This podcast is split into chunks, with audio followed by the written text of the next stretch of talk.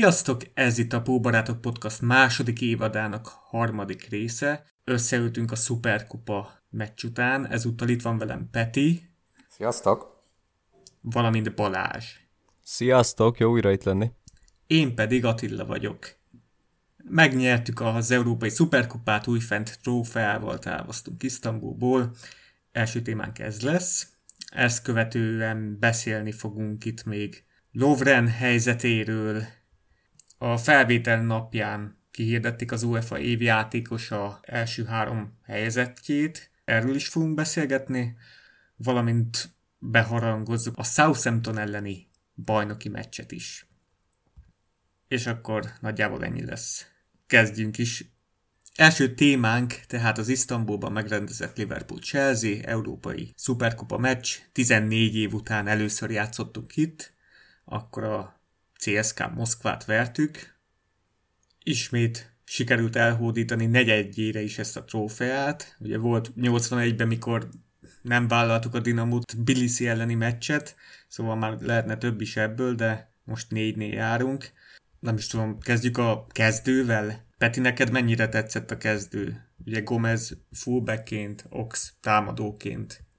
Hát igen, ez volt ugye a két ö, talán különlegesebb húzása Kloppnak. Hát nem tudom, ugye azok után, hogy Oxot már az első szezonjában középpályára elkezdtük beépíteni, és tök jól is nyomta, és akkor volt, hogy majd ha ő visszajön, akkor ő lesz a kreatív vagy itt a középpályánkon, ehhez képest most be, bekerült bal oldalra Mané helyére, tulajdonképpen anélkül, hogy a rendszerbe bármit belenyúltunk volna.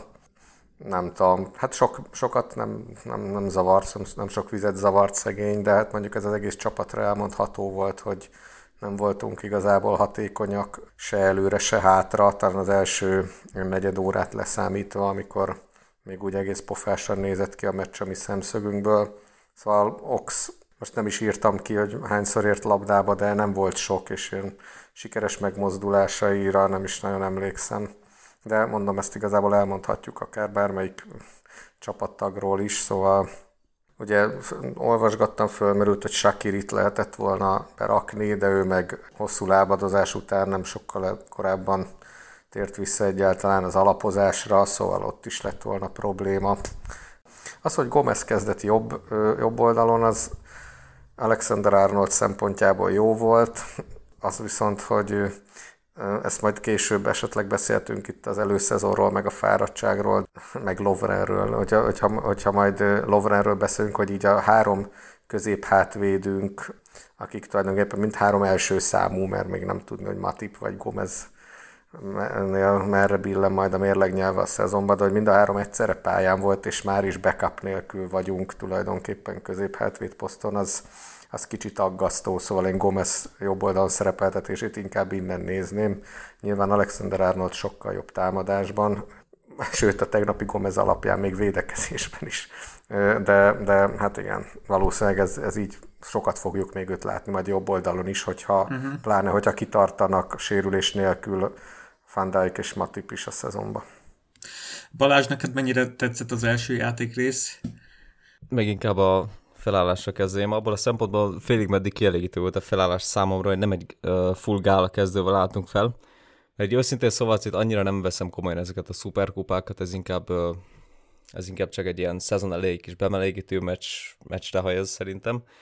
Az jó volt mindenképpen, hogy Mánét nem terheltük különösebben, meg Firminót sem, akiről ugye volt szó is az előző podcastban, hogy uh, nagyon rövid volt a a felhozó szezonja valami 11 nap, ha jól emlékszem, annyit edzett együtt a csapattal? Most már 15-nél járunk. Igen, de az lényeg, hogy végre ő is pihenőt kapott, tehát ebből a szempontból én egy még jóval tartalékosabb csapatot szívesen láttam volna a pályán, mert mondom, annyira én nem is. érdekel különösebben ez a szuperkopa, de úgy, hogy a Chelsea ellen játszottunk ki, azért mégiscsak van egyfajta presztízs ennek a meccsnek, illetve volt presztízs ennek a meccsnek. Ráadásul amilyen végkifejlett így azért mégiscsak tudok örülni ennek a győzelmnek, mert azért utólag begondolva azért mégis rossz érzés lett volna úgy elbukni ezen a Chelsea ellen, hogy végig azon gondolkoztam ezen a meccsen, hogy ez tisztára olyan, mint egy 2008-as vagy 9-es ilyen BL elő vagy negyed döntünk a Chelsea ellen, az megvan, tisztára olyan volt a meccs, hogy ilyen négy négyek meg ilyenek jöttek fel az emlékezeteimben, amikből mindig valahogy a Chelsea jött ki szerencsésebben, de most valahogy egy kis mégiscsak egy kis revansot tudtunk venni, és ebből a szempontból nem sajnálom annyira, hogy mondjuk Szála vagy Ben Mané mégiscsak ennyit játszottak. Szerintem Mané így is sokat játszott.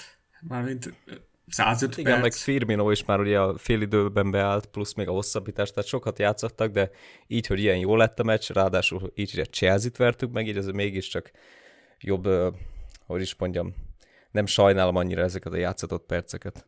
Sokkal többet is lehetne itt rotálni. Majd kiírtam itt a játékperceket, ki hány napja van itt preseasonben, és ki hány játékpercet játszott, és a front 3-nek még így is nagyon sok. Persze ez már visszatérő probléma, de hogyha megnézed, kvalitásban még sincsenek olyan emberek a padra, amik bármiféleképpen is tudnák pótolni ezt a három embert. Tehát most játszott Ox, ő nyilván még egy hosszú sérülésből lábadozik úgy, ahogy az inkább ott van Shakiri és Origi. Tehát jó, Origi nyilván egy, egy külön válfaj, vagy nem is tudom, ő egy olyan ember, aki lövés nélkül képes gólokat szerezni, de de ezen kívül nem igazán tudja senki pótolni őket, hogy muszáj ennek a hármasnak Nem, nem muszáj, játszani. nem muszáj, mert a Barsz ellen se játszott ez a hármas, de nem is azt mondom, ez a kupa meccs feláldozható lett volna ahhoz, hogy egész ősszel jó erőnlétben legyenek, és ne jöjjenek a sérülések. Hát az meg nem ezen az egy meccsen fog múlni szerintem. Nem, mert a Community shield is, meg az első bajnokin is, ahol már mindegy, én nagyon szkeptikus vagyok ezzel, ahogy Klopp játszatja az alapembereinket. Nagyon félek igen, mondom, ez, ez szerintem Kloppnak sose, hát nem tudom, hogy erőssége, vagy végül is tavaly jól lemenedzseltük ezt az egészet, hogy idén is bejön-e, vagy ez lutrie, azt, azt, azt majd meglátjuk utólag, de igen. Tavaly volt előszezonjuk a játékosoknak, tehát tavaly Henderson két héttel többet pihent, többet pihent, mint más. Tehát pont azt ellenkezőit csináltuk, mint a Spurs. Tehát Henderson valamikor októberre lendült játékba. Akik fáradtak voltak, azok pihentek, de most meg a Európa legtúlhajtottabb támadó triója itt van, és még 21 nap se telt le, és már volt három tét meccsük. Látod, hogy még Firmino nem játszott, addig szintén alig, nem, alig volt játék, tehát nem persze. volt olyan ember a középpályán, aki tovább tudta volna tenni a labdát Manénak vagy Szalának, rendesen meg tudta volna játszani őket játszatni ja, őket, ami általában. Firmino feladata. De az baj, nem igazoltuk megint Firmino pótlékaként senkit. Tehát tavaly, vagy mikor tavaly, tavaly előtt volt az, hogy Fekirt megpróbáltuk, és akkor elbukott az orvosin, aki egyébként lehet, hogy egy tökéletes fit lett volna. Kejta megint tök jó lenne, hogyha egészséges lenne. De egyszerűen Firmino nem igazán van pótlás ebben a csapatban sajnos. Van, de, van, de lehetne egyébként Firmino pótlást igazolni? Nem tudom, van egyáltalán alternatívája most nem csak akár Angliában, hanem a játékos piacon úgy egyáltalán. Tehát ugye mindig ez hogy annyira egyedi profilú játékos, hogy igazából neki nincs backupja, tehát lehet, hogy akkor valami B-terv kéne, vagy nem tudom. Tehát hogy szerintem neki egy az egybe megfeleltethető játékos nem fogunk tudni hozni. Esetleg a Tadic az Ajaxból. A Timo Werner lehetett volna, aki rengeteget fut, meg pressingel, és hát a Brewsterből akarunk egy ilyen nagyon pressingelős játékost faragni.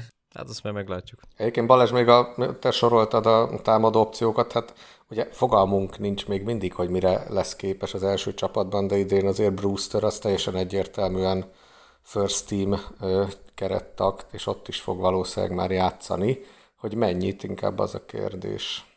Igen. De beszéljünk a meccsről is. Kezdjük itt az elején volt ez a büntetőgyanús szituáció, mikor Mané ollózott, és ott eltalált a Chelsea védő kezét, aki így maga előtt tartotta a kezét. Nem tudom, hogy az szerintetek büntető volt, vagy nem. Abban a szempontból érdekes volt, hogy elsőre tiszta kéznek látszott, és egyszer vissza is játszották, de többször egyáltalán nem játszották vissza, tehát, tehát nem is nem tudom, valószínűleg, meg. valószínűleg csak nekem volt annyira érdekes, másnak nem igazán.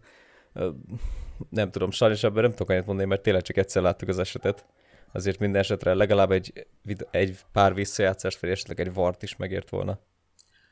Peti, hát, szerinted? Hát ö, szerintem elég egyértelműen kéz volt, tehát abban az egy visszajátszásból, ami pont szemből, tehát a pálya túloldaláról így mutatta, nagyon szépen látszott, hogy kezet talált.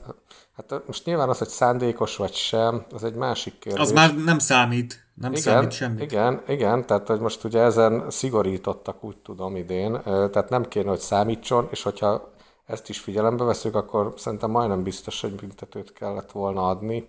de mindegy. Én, én amúgy ezt a, nem tudom, arcát védi, meg nem tudja hova tenni, én, én ezzel együtt tudok érezni a védőjátékossal ilyenkor, szóval nem mondom azt, hogy ezt most én véres mhm. szájjal mindenképp kikövetelném, de azt gondolom, hogy a szabálykönyv szerint ez bőven 11-es lett volna. Én olvastam egy bírói véleményt, és azt mondta, hogy eh, hogyha így szemből jön a labda, és a kéz az a test előtt van, tehát úgy, hogy a, tehát a testet közelíti meg a labda, a test vonalán belül van a kéz, uh-huh. és úgy megy a lövés, akkor azt nem, nem fogják befújni. De itt nem volt az. Ott, ott De hát itt a, az arca előtt, meg így a nyaka. Azért, mert amúgy se találnak a puterom a testében elakadna? Igen. Azért. Uh-huh. Line of the body, inside the line of the body, ilyesmit mondott, és hogy a bíró közelről látta, és ezért meg se varoztatták, mert hogy ez ilyen Hát, Jó, ennek van értelme, persze, hogyha golyóit védi, vagy az arcát, akkor meg tudom érteni, de ha egyszer le van írva a szabálykönyvbe, hogy bármilyen esetben, amikor hozzáér a kezéhez a labda, az büntetőt ér, vagy szabadrugást, akkor nem is tudom, minden esetre ellentmondásos az eset. Hát még itt fogunk a szabályzatról beszélni a később is. Első fildő akkor így nem nagyon volt erős a részünkről. Mit jegyeztetek fel? De hát az első negyed órában szerintem jók voltunk. Ott, ott mi domináltunk. A legelején, ja. A legelején. Aztán ez úgy valahogy elfogyott igazából. Hát nem tudom, kb. semmilyen csapatrészünk nem működött az első fél időben tulajdonképpen, tehát védekezésben elég siralmas volt a helyzet, támadásban úgy szintén. Igazából a középpályánk volt elég, elég ramatja állapotban, ezt a meccs után ilyen elemzésekben is mondták, hogy oké, hogy rettenetesen néz ki mondjuk a védelmünk, meg folyamatosan kapjuk a indításokat a védelem mögé, de hogy azért ez inkább középpályás probléma, és hát tény, hogy Fabinho például hát nagyon nincs top formában az elmúlt meccsek alapján, szóval remélem, hogy azért egyszer csak meg fog érkezni a szezonban, mert így ez eddig nagyon gyengécske. Szóval te Fabinho-t emelnéd ki, mint gyenge pont? Hát tegnapi meccsen azért volt sok, de mondjuk az, hogy, az, hogy a középpályán folyamatosan tudtak szabadon lenni emberek, akik itt tudták toszogatni a labdát, akár a védelmünk mögé, abban azért neki jelentős szerepe volt, azon kívül, hogy most neki szoktak lenni ezek a kamikáze szerelése, amikor így jön oldalról, hátulról, és így viszi a labdát, meg a babát is, ahogy mondani szokták. Ezek nem nagyon működtek tegnap, illetve el is adott el elég kritikus helyeken pár labdát, szóval nekem most kifejezetten nem tetszett, igen. Bár egyébként megnéztem 20 kordon, és az egész középpályán ő kapta a legmagasabb osztályzatot. Magasabbat, mint Milner, vagy Henderson, vagy akár Wijnaldum, aki csereként jött be, szóval a statisztikai alapján talán nem volt olyan szörnyű, de nekem nagyon nem tetszett. Pedig nagyon kedvelem egyébként. Az imént még nem nem véletlenül hoztam fel példaként a Chelsea-re azt a 2008-9-es csapatok, mert, mert elég hasonlóan játszanak legalábbis szerintem már a United ellen is megfigyeltem, hogy folyamatosan építgetnek az ilyen hosszabb kiugratásaikra zsirút, vagy éppen a szélsőiket, pulisziket, vagy mountot ugratják ki. Abból a szempontból tökre tetszett még, hogy Ébrahem, Temi Ébrahem, a fiatal játékos, aki végül kiadta a 11-est. Viszont hasonló játékot játszik, mint Drogba. Ez tök jó volt nézni egyébként, hogy megfiatalodtam teljesen, ahogy néztem, hogy beteszik neki a labdákat, ő visszateszi. Kvázi Lampardnak, mert Mount kb. ugyanabban a szerepben játszik, mint annó Lampard, tehát a második hullámokban jön, és folyamatosan lövig, lövögeti el a labdákat üresből. Uh-huh. Szóval azt még jó volt nézni viszonylag, mármint futball szempontból, nem szurkolói szempontból, hogy állandóan van valahol egy üres emberük. Ez nyilván nekünk nem volt jó hír, de, de igazából tök szép játékot játszottak, és bizakodó vagyok Lampard szempontjából. Most azért furán hangozhat, de én valamennyire azért mégiscsak szimpatizálok Lamparddal, mert azért a gyerekkoromnak egy fontos, hogy is mondjam, alakja volt, még ha nem is pozitív szempontból, de azért szeretném, hogy egy jó csapatot összerakja, és ne basszák ki már az e- első évben, mint ahogy a szokás általában London kék felén. Igen, a Chelsea egyébként szerintem is most egy szimpatikus kis csapat. De hogy... Kis csapat. Egy...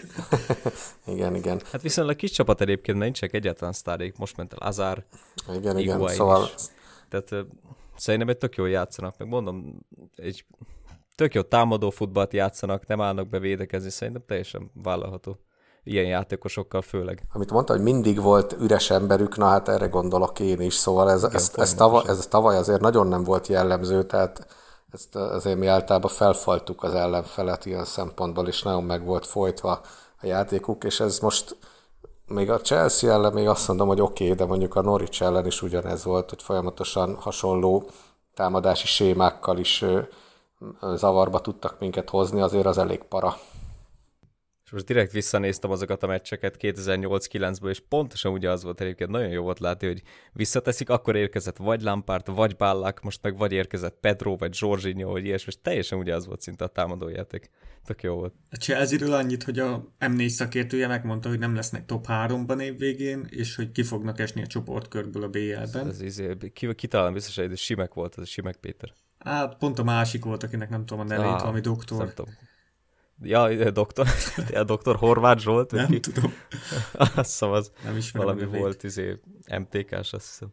Sok fiatal akadémista, nekem is tetszik a Chelsea játéka, és United ellen se voltak rosszak, csak, csak ott, ott az jött be, amit a, a United akart, ők lőtték be a helyzeteket is. Itt a középpályához én annyit írtam fel, hogy hát a hatosként a Fabinho ő ott volt, ahol lennie kellett.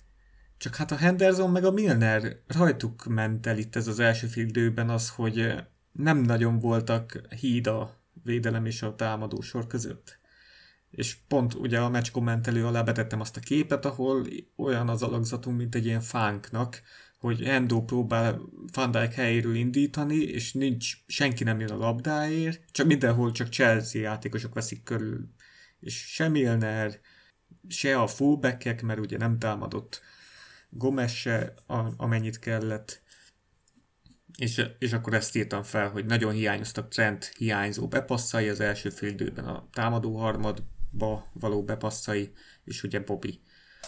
Endo pedig hát egész meccsen pontatlan volt. Támadás építésben egyébként nyilván Robertson és Alexander Arnold is mindig fontos szerepet töltenek be az elmúlt meccsek, és például Noricsen is Ándor azt figyeltem, hogy minden egyes támadás kb. úgy kezdődött, hogy vagy Robertsonnak, vagy Arnoldkának kitették a szér a labdát, és megindultak. Most Robertson annyira nem volt magánál ezen a meccsen, Gomasztől pedig annyira azért mégsem elvárható, hogy folyamatosan fel futkározzon. Szóval ez betudható annak is, hogy a Chelsea állandóan játszott a hosszú labdáira, és Pulisic, avagy Mount avagy Pedro mindig kiugrásra készen álltak, ezért annyira nem lavírozhattak előre a szélsővédőink, tehát valamennyire azért meg voltunk lőve mégiscsak támadótéren. Plusz Firmino is hiányzott, plusz Keita sem volt, így azért betudható ennek a sok hiányzónak a támadó játék bénultsága. A Simon Hughes írta a mai The Athleticbe egy cikket arról, hogy eh, milyen magas volt az el, elmúlt két meccsen a, a védekező vonalunk sokkal magasabban védekeztünk, mert hogy úgy gondoljuk, hogy eh, így a videóbíróval, és úgy, hogy mindent visszanéznek, így jobban ki fogunk jönni. Viszont Klopp meg pont azt, azt mondta a Chelsea meccs után, hogy mélyen, túl mélyen voltunk, és hogy azért volt annyi lövésük. Túl mélyen voltunk, ehhez képest kb. annyira, annyi lese, annyiszor álltak lesre a Chelsea támadói, mint kb. Inzaghi egész pályafutása során összesen.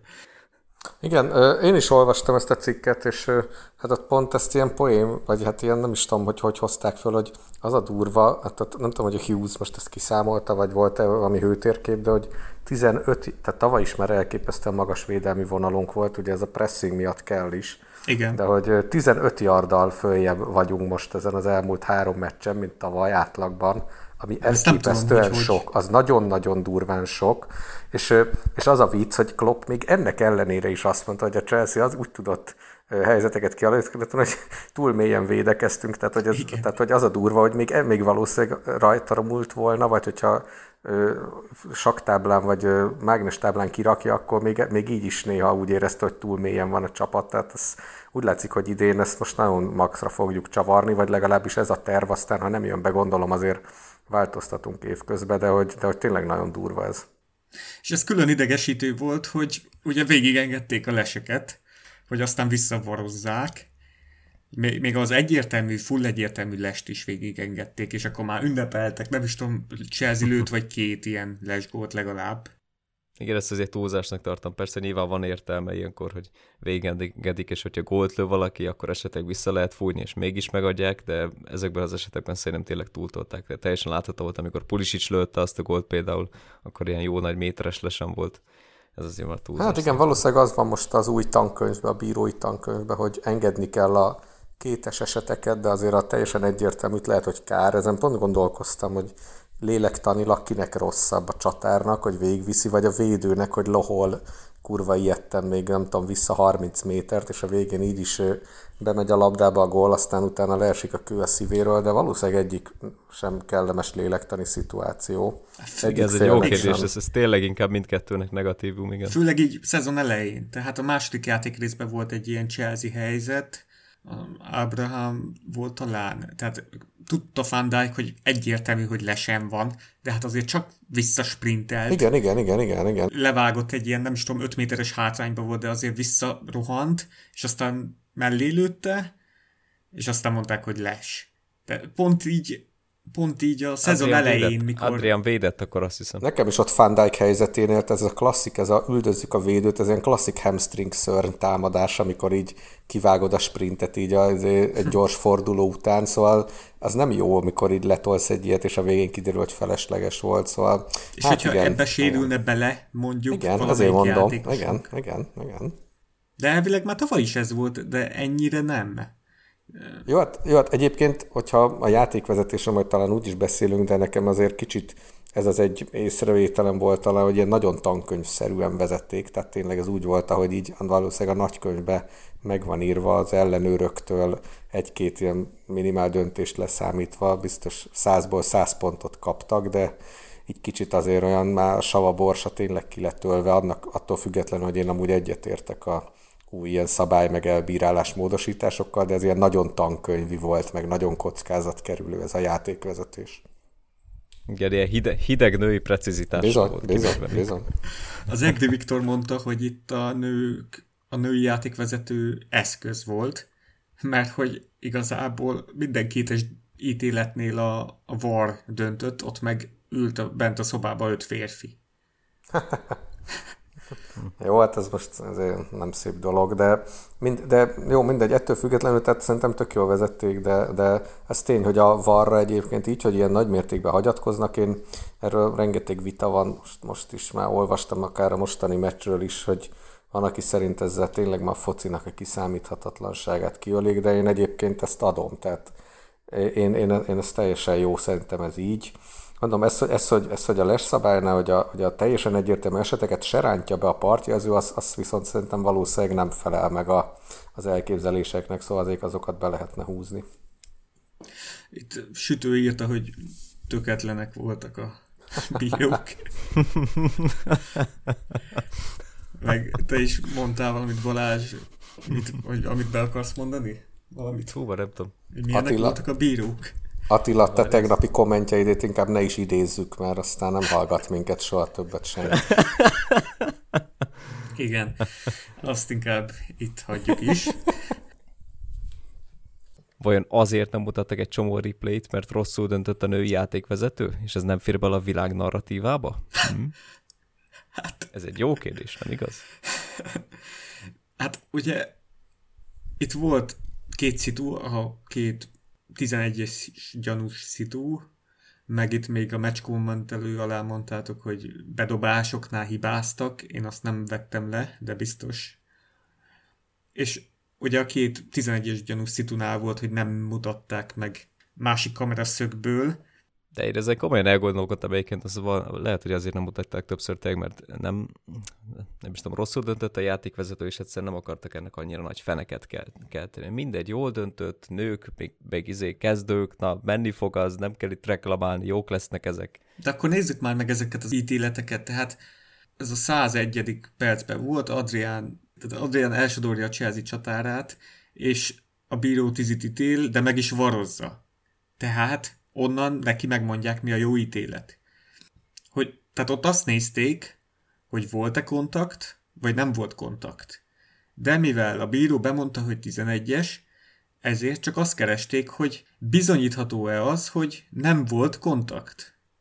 mi ugye nem láttuk csak azt az egy szöget, szóval ez eléggé érdekes volt, hogy, hogy miért csak azt mutatták, de a Varnál biztos, hogy azt, az jött ki, hogy tehát nem tudják egyértelműen bizonyítani azt, hogy nem volt kontakt, így megadta a tizit. Egyébként ez fura, mert szerintem abból a szögből, amit a visszajátszáson mutattak, ott az látszik, hogy nem ért hozzá, a, keze, a keze látszik leginkább, mert hogy a gólvonal, vagy az alapvonal mögüli kamerátból mutatták a visszajátszást, és ott nem ér hozzá, de utána a meccs utáni interjúban azt hiszem a BT Sporton ö, megkérdezték róla egyébként a magát Adriánt, hogy 11-es volt-e vagy sem, és ő is azt mondta, hogy hát nem volt nagy kontakt, de lehet, hogy hozzáért. Tehát ő maga is azt mondta, hogy lehet, hogy el, valahogy, valahogy megkocolta a csatárnak az a dolga, hogy elessen.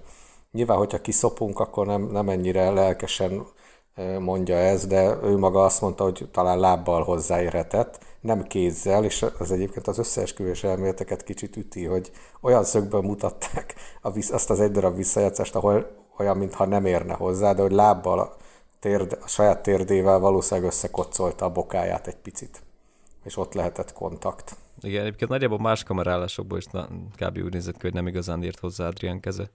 Keze, keze valószínűleg nem. De egyébként ettől függetlenül nem volt rossz a játékvezetés, tehát nem arról van szó. Voltak kisebb hibák, de ettől függetlenül támogatjuk szerintem a női játékvezetést, mert teljesen mindegy, hogy milyen nemű a játékvezető, az a lényeg, hogy jól vezesse a meccset. Nekem még itt van egy pont, akkor már fejezzük be végleg ezt a játékvezetés témakört, ha már kivesézzük. Utolsó büntető rugás, rúgja Abraham, Abraham. Ez jó kérdés, mert ezért Hajdúbai végig azt mondta, hogy Abram. Én még nem tudtam, hogy kiről beszél, ki ott a könyv, valami Abraham játszik, nem? Aztán leesett, hogy róla beszél. Abramovics. Ez izé a, az a tavalyi csapat, amivel játszottunk. Egyszerűen az... az. Zvezda. Azért akkor Adrián mondhatjuk, hogy hibázott amúgy annál a szituációnál. Hogy úgy jött ki, ahogy kijött. Na mindegy is. Hát igen, szóval hogyha visszatérünk, bocs, még akkor mielőtt uh-huh. a 11-esekre mhm. megyünk, hogy szintén az Atletikbe azt hiszem volt egy jó elemzés erről, hogy ahol összeszedték, hogy Adrián vagy Ellison, illetve hát, hogy Ellisonhoz képest Adriánnak hol vannak az erősségei, meg a gyengeségei, és a legnagyobb ilyen problémát pont talán a decision makingben igen, igen. mondták, hogy, hogy ott, ott, ott, ott ő jóval gyengébb, tehát a kijöveteleknél, hogy kirongyol akkor is, amikor nem kéne, és sokszor ebbe, ebből gólt kap a csapata, hogy, hogy ott azért vannak vele problémák. Én, én egyébként azt mondanám, Attila, te azt nem, voltál vele annyira elégedett, én azt mondanám, hogyha Ellison tényleg nem sokáig lesz sérült ez a pár hét, akkor azért Adrián elég jó választás volt, szóval én utolsó pillanatban leakasztottuk, ahhoz képest szerintem elég jól helytáll. Én most nem aggódom az, ed- az eddigi két meccs után, vagy másfél meccs után, hogy nagy baj lesz, szerintem elég stabilnak tűnik fejben is, meg lábbal is, meg uh-huh. kézzel is, meg mindenhogyan. Én most annyira nem parázok ettől a helyzettől, de azért nyilván jobb lesz, hogy Alisson visszatér. Én se parázok, csak szarú helyezkedik és szar a passzjátéka. De amúgy... Igen, a helyezkedés az tényleg hogy kívánni ott maga után. Meg volt az a négy nagy védése, meg egyszer így ki is ejtette, mikor nem kellett volna, meg ott volt ez a 11-es, tehát így kettős a, inkább pozitív a megítélése nyilván.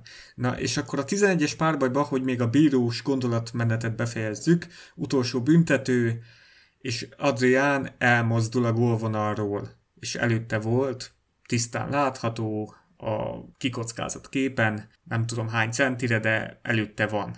És ugye az a szabály, hogy a chelsea ezért sírtak, az a szabály, hogy legalább az egyik lábnak a vonalon kell maradnia, és neki egyik se volt a vonalon.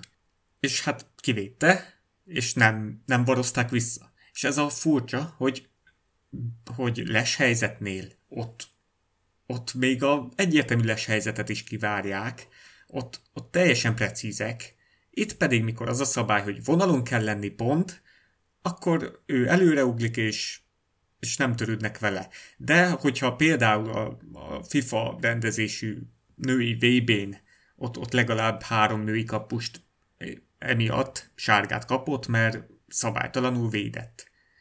Meg visszafújták a tizit, amit kivédett. Tehát ott a skót kapusnak volt ilyen, azt tudom, meg még több, több, több kapusnak, és, és az az érdekes, hogy itt nincs semmilyen konszenzus, tehát ez a szabály ez most nyár óta létezik. Eddig az volt a szabály, hogy mindkét lábnak a vonalon kell lenni. Csak hát ezt mindenki leszarta. Ugye? Hát emlékezzünk csak Dudeknek a védéseire. Hát ez mondjuk ezt azután találták ki ezt a szabályt, ja. pont, a, pont a Dudek után. és akkor vonalon kell lenni, és ezt mindenki leszarta, hogy azt is leszarják, hogy a 16-oson belülre már befutnak, mielőtt ellőné a labdát. A... Igen, igen. Tehát, és most kitalálták ezt a szabályt, hogy legalább az egyik lábnak ott kell lenni a vonalon, de nem, ezt is, tehát teljesen felesleges volt ezt most így megújítani ezt a szabályt, mert nem nagyon számít, tehát Hát a női vében számít. Igen. Ez egy ilyen javaslat, hogy... Szuperkupán nem. ha egy bód van rá, ha úgy jön ki a lépés, akkor léci, az mégiscsak legyen ott az a láb. De most is egyébként láthatok, hogy többször rászólt a játékvezető Adriánra, és ő, nagy részében ott is maradt, kb. csak a végén mozdult el. Hát pont, amin, amin múlt a dolog, akkor mozdult ki. Ja, de én, én, én tényleg nem sírtam volna, teljesen ez a szabály, én azt mondom, simán varozzák vissza, de most őszintén nem ezen múlt. Tehát nem az volt, hogy egy méterrel előrébb állt, vagy akármi, tehát hogy előre lopakodott, vagy a tököm tudja, hogy előre ugrott már egy előtte. Tehát Ez egy minden. teljes apróság, ezen... tehát ezt, ezt adom, hogy nem lenne jó, hogyha ezt mindig visszanéznék. Csak hogy a nőknél a VB-n ezt visszanézték, és a nőknél ott a csajoknál ott két opció volt a kapusnak. Jobbra vetődsz, balra vetődsz, Na jó, három, mert akkor maradsz középen. Előre nem vetődhet? Előre? Hát Hát Adrián azt csinálta igazából, picivel előrébb volt. Nem sokkal, Na, picivel. Tehát én láttam olyan képet is, valaki azt magyarázta, hogy nincs előrébb, de előrébb volt. És hát ő, tehát például a Bundesligában az egyik fejes, mikor ez a szabályzat, hogy a vonalon kell lenni legalább egy lábnak, ő azt mondja, hogy hát ez a szabály, de nálunk két méter lesz hogy majd két méter után lefújják. Tehát a, egy var... Kicsit inkább ilyen kézilabda. Egy vart felügyelő mm, Johan Dries mondta a múlt héten, hogy náluk két, két méter így az elfogadható, hogy annyit még így előre ugorhat a kapus. Tehát akkor eleve két méter áll. És, és azt mondták, hogy ha így nagyon feltűnően, hogyha nagyon feltűnően ugrik előre, akkor fogják csak lefújni. Tehát még ezt a Adriánust nem. Tehát ez megint olyan lesz ez a szabály értelmezés, mint, mint az elmúlt években volt. Csak, hogy mind a két lábnak ott kell lenni a vonalon, amit senki nem tartott be. És persze, nagyon feltűnően ugri, ezt, ezt kéne azért definiálni, nem? Hogy, hogy, hogy lehet akkor is sunnyogva előre ugrani hát két persze, méter. Persze, nincs semmi definiálva. Egyik sorozatban így alkalmazzák a szabályt, a másikban úgy. Egyébként ez most egy UEFA vagy egy FIFA szabály? Hát mind a kettőnek ugyanaz a szervezet uh-huh. gyártotta le a szabályzatot, a nemzetközi bírók, nem tudom, mi ez a szervezet, tehát ugyanazok a szabályok vannak itt is, ott is, de másik sorozat, azt másképp alkalmazzák. Érdekes. Mert például az a Krajova Honvéd meccsen, a 11-es párban, emlékszem, a Krajovai kapus, az konkrétan egy futott ki, előre futott kb. 11 métert, aztán onnan védte ki a 11-eseket. Ezt csak úgy hozzáfűztem. Jó, hát UEFA most komolyan mit vár az ember, semmi izé, semmi értelmes nincs ezekben az eljárási Igen. dolgokban. Sütő kérdezi, hogy a Premier League csinálhat egyéni szabályokat. Hát ahogy ott a bírói kar fogja ezt értelmezni, ott, ott úgy fogják ezt alkalmazni. Tök simán szerintem. Na jó, de hát ez most ugyanolyan, hogy nyilván a szabálykönyvben, a Premier League-ben is ugyanaz lesz, mint máshol, de hát ugye klasszik, hogy mondjuk a test-test elleni játékot a Premier League játékvezetői máshogy értelmezik, bár ez tény, hogy ez sokkal konkrétabb egyébként a, ez, a, ez az egy lábbal a gólvonalon szabály, de hogy most betartatják-e vagy sem, hát ez egy másik kérdés. Hát most olyan szempontból vannak uh, nyilván különböző szabályok minden országban, hogy például hány légióst engednek bizonyos bajnokságokban, vagy hány fiatal hát kötelező, vagy hazai nevelésű Igen, de ez nem, játék szab, de ez nem játékszabály. De ezek is hasonló izé, szabályként kikötések, érted? Uh-huh. Tehát ilyeneket szerintem simán meghozhatnak, amik konkrétan nem arra vonatkoznak, hogy mondjuk szabadjon kézzel beleütni a labdába, meg hasonlók, szerintem ilyeneket bármelyik bajnokság meghozhat. Hát, de ilyet viszont, ami a játékot alakítja, hogy... Igen, igen, szerintem is ez, ez, ez más, ez más kategória. Például Angliába ott be fogják inteni a lest a bajnokok ligájába, meg nem fogják beinteni a lest, meg, meg hogy a kapus Angliában, Premier League-ben ott kiugorhat a vonal elé, bajnokok ligájában nem ugorhat ki. Hát igen, ebből, ebb, igen, ebből, ebből akkor lesz szopó, ha egy Bundesliga kapusa előre megy két métert, jó, ez azért kicsit talán túlzás, de és a bajnokok ligájában meg majd visszafújják, meg kap egy sárga vagy piros lapot a másodiknál, akkor majd lesz felháborodás. Igen, szóval igen. már csak ezért is nyilván értelmes lenne ezt konzisztensen alkalmazni, de hát mondom, most az UEFA-tól én nem várok semmi értelmes. Ez a baj, hogy nincsenek konkrét definíciók, nincsenek konkrét tehát olyan precedensek, legyen 30 precedens meccs, meccsre a bírónak, és akkor megvan neki, hogy hogyha ezt csinálja, akkor ezt nem lehet, azt csinálja, nem lehet, és olyan ködösen fogalmaznak gyakorta, tehát itt a, itt a kezezésnél is, hogy, hogy ha a test vonalában van a kéz, akkor azt nem fogják befújni. Nem, nem hallottam, hogy ez benne lenne a szabályzatban, lehet, hogy így benne van, de eddig nem hallottam, csak most. És akkor ez is ilyen, hogy most ott kell állni a vonalon, vagy nem kell ott állni. Egyértelmű szabályok kellenének. Hát mondom, én itt ezt nem annyira lát. Szerintem ez tök egyértelmű. Hogyha nem alkalmazzák konzekvensen, akkor viszont nem ér lófasz Igaz, sem. igaz, igaz. Ennyi. Na, szerintem a pont eleget beszéltünk erről. Igen, az összkép az, hogy jó vezették a meccset a csajok. Mm. Igen, szóval igazából most én púlos szemmel azt mondani, hogy a saját 11-esünket megadtam volna, kész, kezet meg nem adtam volna meg, szóval amúgy én nem tiltakoznék, pedig mind a két döntés a mi kárunkra idézőjelbe történt, nekem nem fáj. Ha még ezekkel kaptunk volna ki, akkor se fájna, nem ezen múlott, vagy, vagy nem tudom, tehát mind a kettő adható volt ide is, oda is. Uh-huh.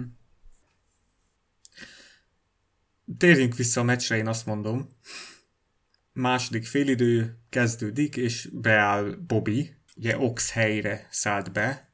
Amúgy nem is tudom, Oxról mondtátok, hogy nem volt az igazi, de azért azt, azt ne felejtsük, hogy neki van ez a vádli problémája, amit folyamatosan... Igen, nehéz eldönteni róla, hogy milyen volt, mert nem igazán volt játékban sajnos. Folyamatosan azt menedzselni kell, és még hozzá azt megemlíteném, hogy az első szezonjában itt, akkor az első hónapokban ő vonalszélső volt és lehet, hogy a, a fitness -e felépítéséhez ez most megint jó, hogy nem egyből a középpályán kezd, hanem hogy sokoldalúbb legyen, ezért a szélen szélső támadóként. Aztán lehet, hogy pár hónap, és akkor már a középpályán lesz. Hát nem tudom, ez jó kérdés. Hát nem tudom, én, én, én, tényleg, én tényleg nem, nem tudom, hogy nem látok bele, hogy egy játékosnak a szezon felkészítése az hogy működik egész pontosan, tehát így percről percre lebontva, de nagyon meg lennék lepve, hogyha a fitnessen egy 45 perces valamilyen poszton szereplés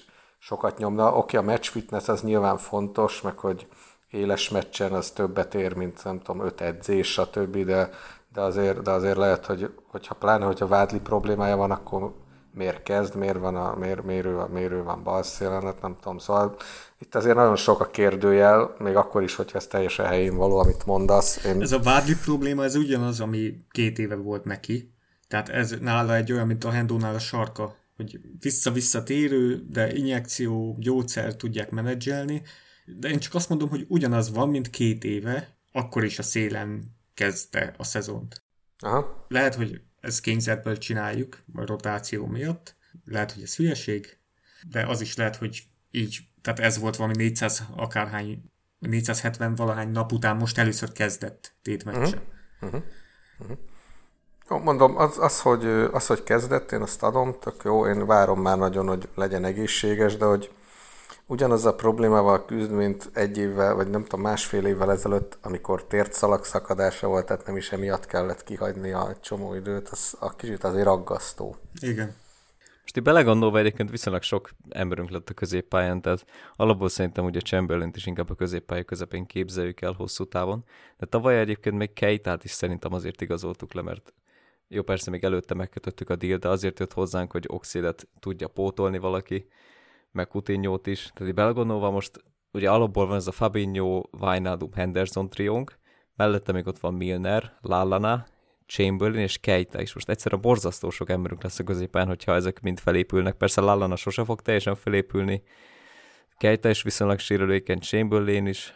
Hát jó kérdés, nem tudom, hogy melyik lehet, leik lehetne ebből a három legjobb, de azért minden esetre azt remélem, hogy Oxét felépül, mert a távoli lövéseit nem igazán tudja senki pótolni sajnos.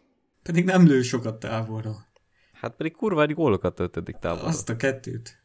Hát na, City ellen az pont elég is volt arra, hogy beágyazza magát az emlékezetembe, mint egy bombázó. Egy gólya volt ez 16-osan kívülről. A Arzenában meg azt hiszem a max. kettő volt. Tehát hogy all time. Nem egy nagy lövő ő. Most így a City meccsről azt hiszük, de amúgy nem. Na mindegy. Hát eddig nem volt. Mit csinálnánk most belőle azt? Csak ne legyen Csak már. nem mutatja meg. Titkolja. Hát beállt akkor a második félidőre Bobby, és hát minden megváltozott a, a motor érkezésével, mert úgy hívja Klopp, hogy ő a The Engine. Hát van benne valami, mert van egy fullos autónk, de Bobby az, akivel el is indul ez az autó, és végre támadásba tudtuk lendülni.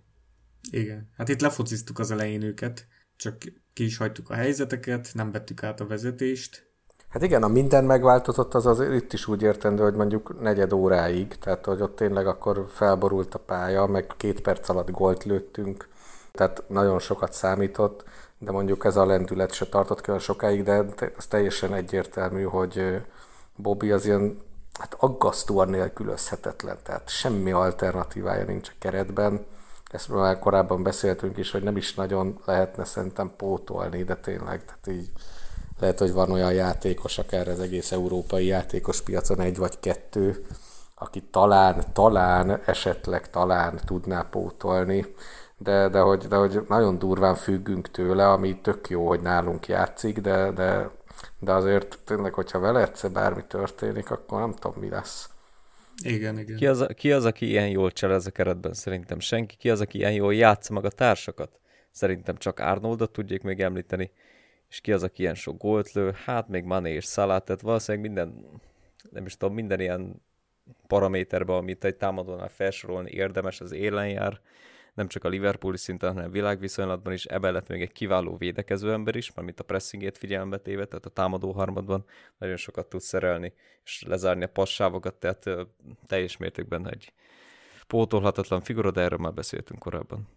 Ja, tényleg igazából úgy, kéne, úgy kell vele bánni, mint egy hímes tojással, és a gyengébb csapatok ellen pedig épp ezért, vagy ennek ellenére pihentetni kell, és ki kell találni, hogy őket hogy lehet feltörni. Jó, most nyilván tehát azért pont tavaly év végén is volt olyan meccs, amikor ugye Bobby nem tudott játszani, és akkor hely, nélküle is nagy meccseken is nyeregettünk, meg sőt, voltak nagy győzelmeink is, de, de azért általában ahhoz, hogy ez a csapat 10 meccsből 9-szer ilyen jól működjön, tehát amit úgy igazán azt gondoljuk, hogy most ez a játékunk, akkor oda ő kell.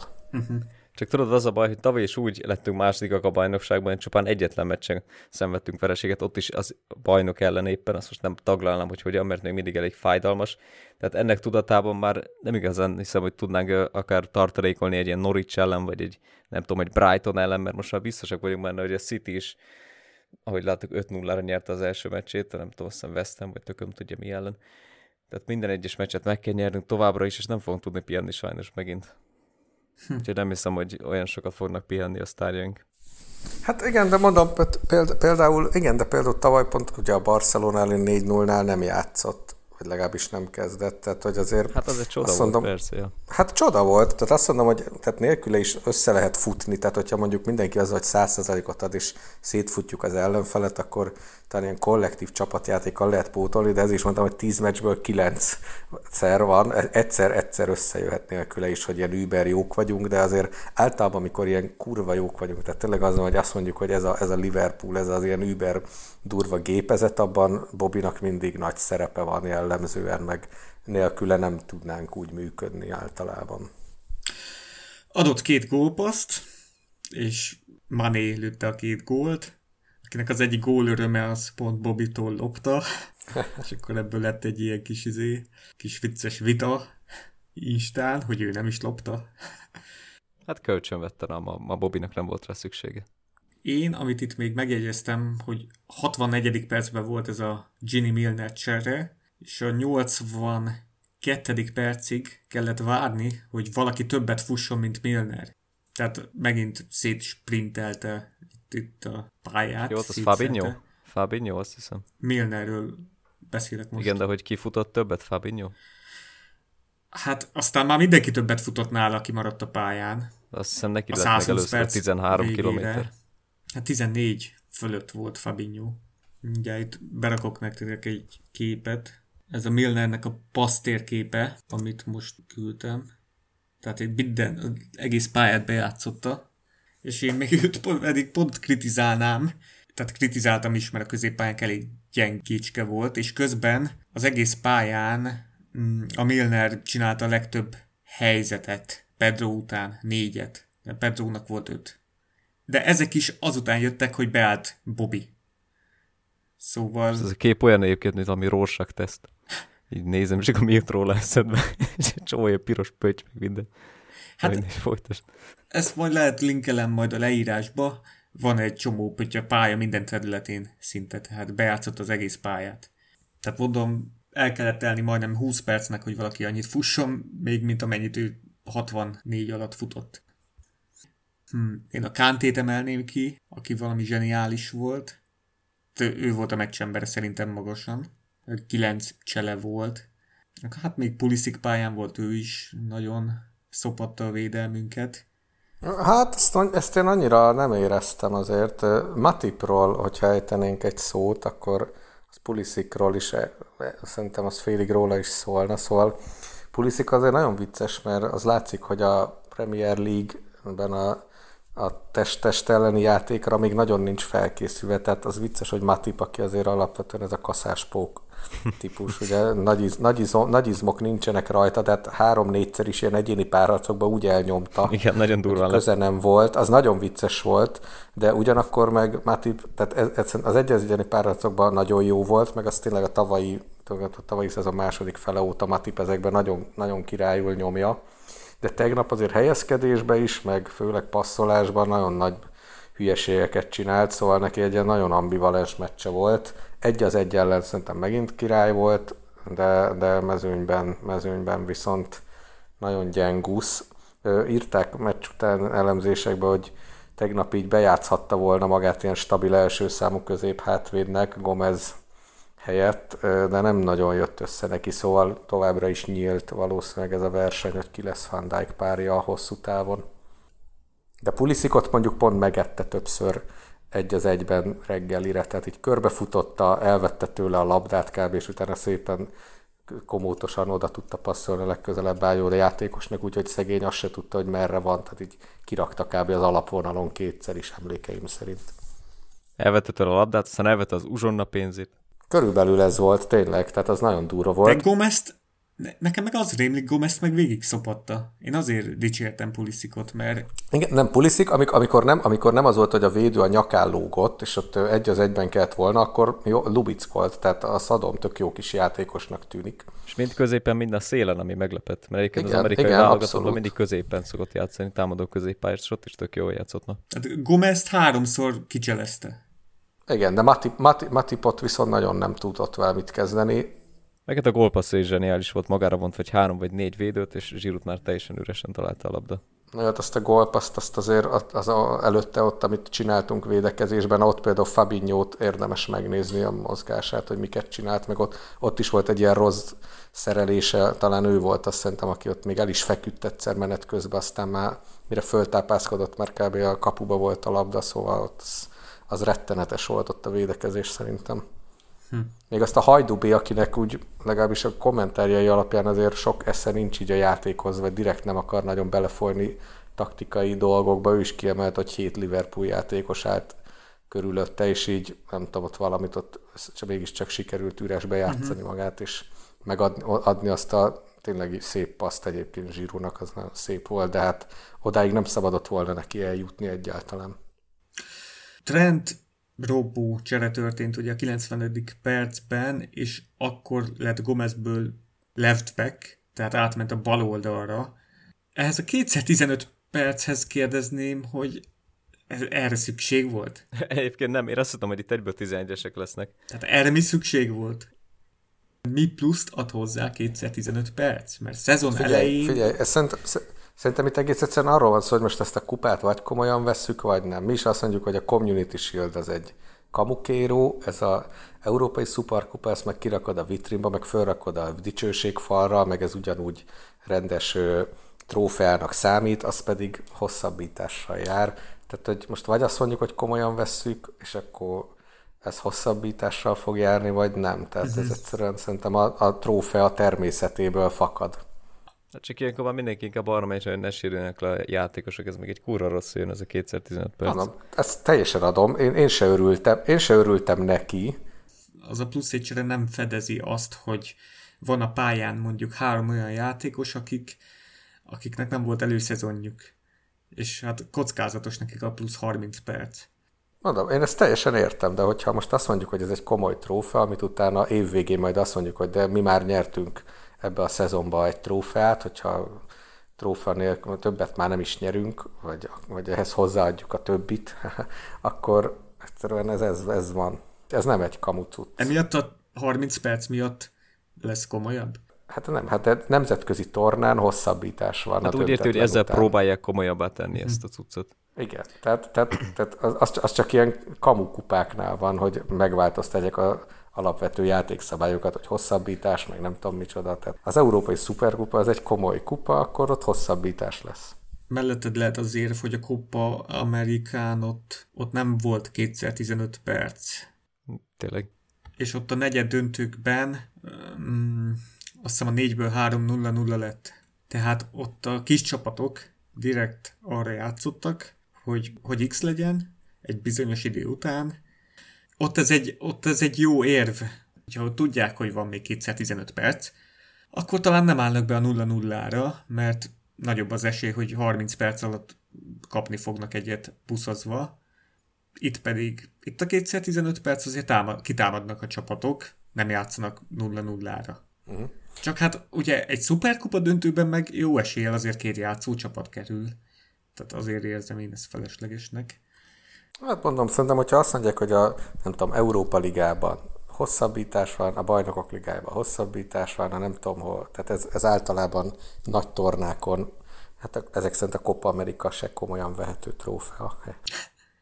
Szóval, szóval, ha nagy tornákon ez van, akkor itt is ez lesz. Hát a Copa America szerintem a legnagyobb tradíciókkal rendelkező kupas. Persze, ezt most viccből mondtam. Kb. Persze, persze. Szerintem még a világbajnokságoknál is régebb óta megy. Hát aztán meghívják az ausztrálokat, meg a japánt, meg az Isten tudja. Hát ez már érdekes, igen. Na hát a lényeg, hogy volt 215 perc, és volt két gól, szóval végül is olyan rosszul nem jártunk.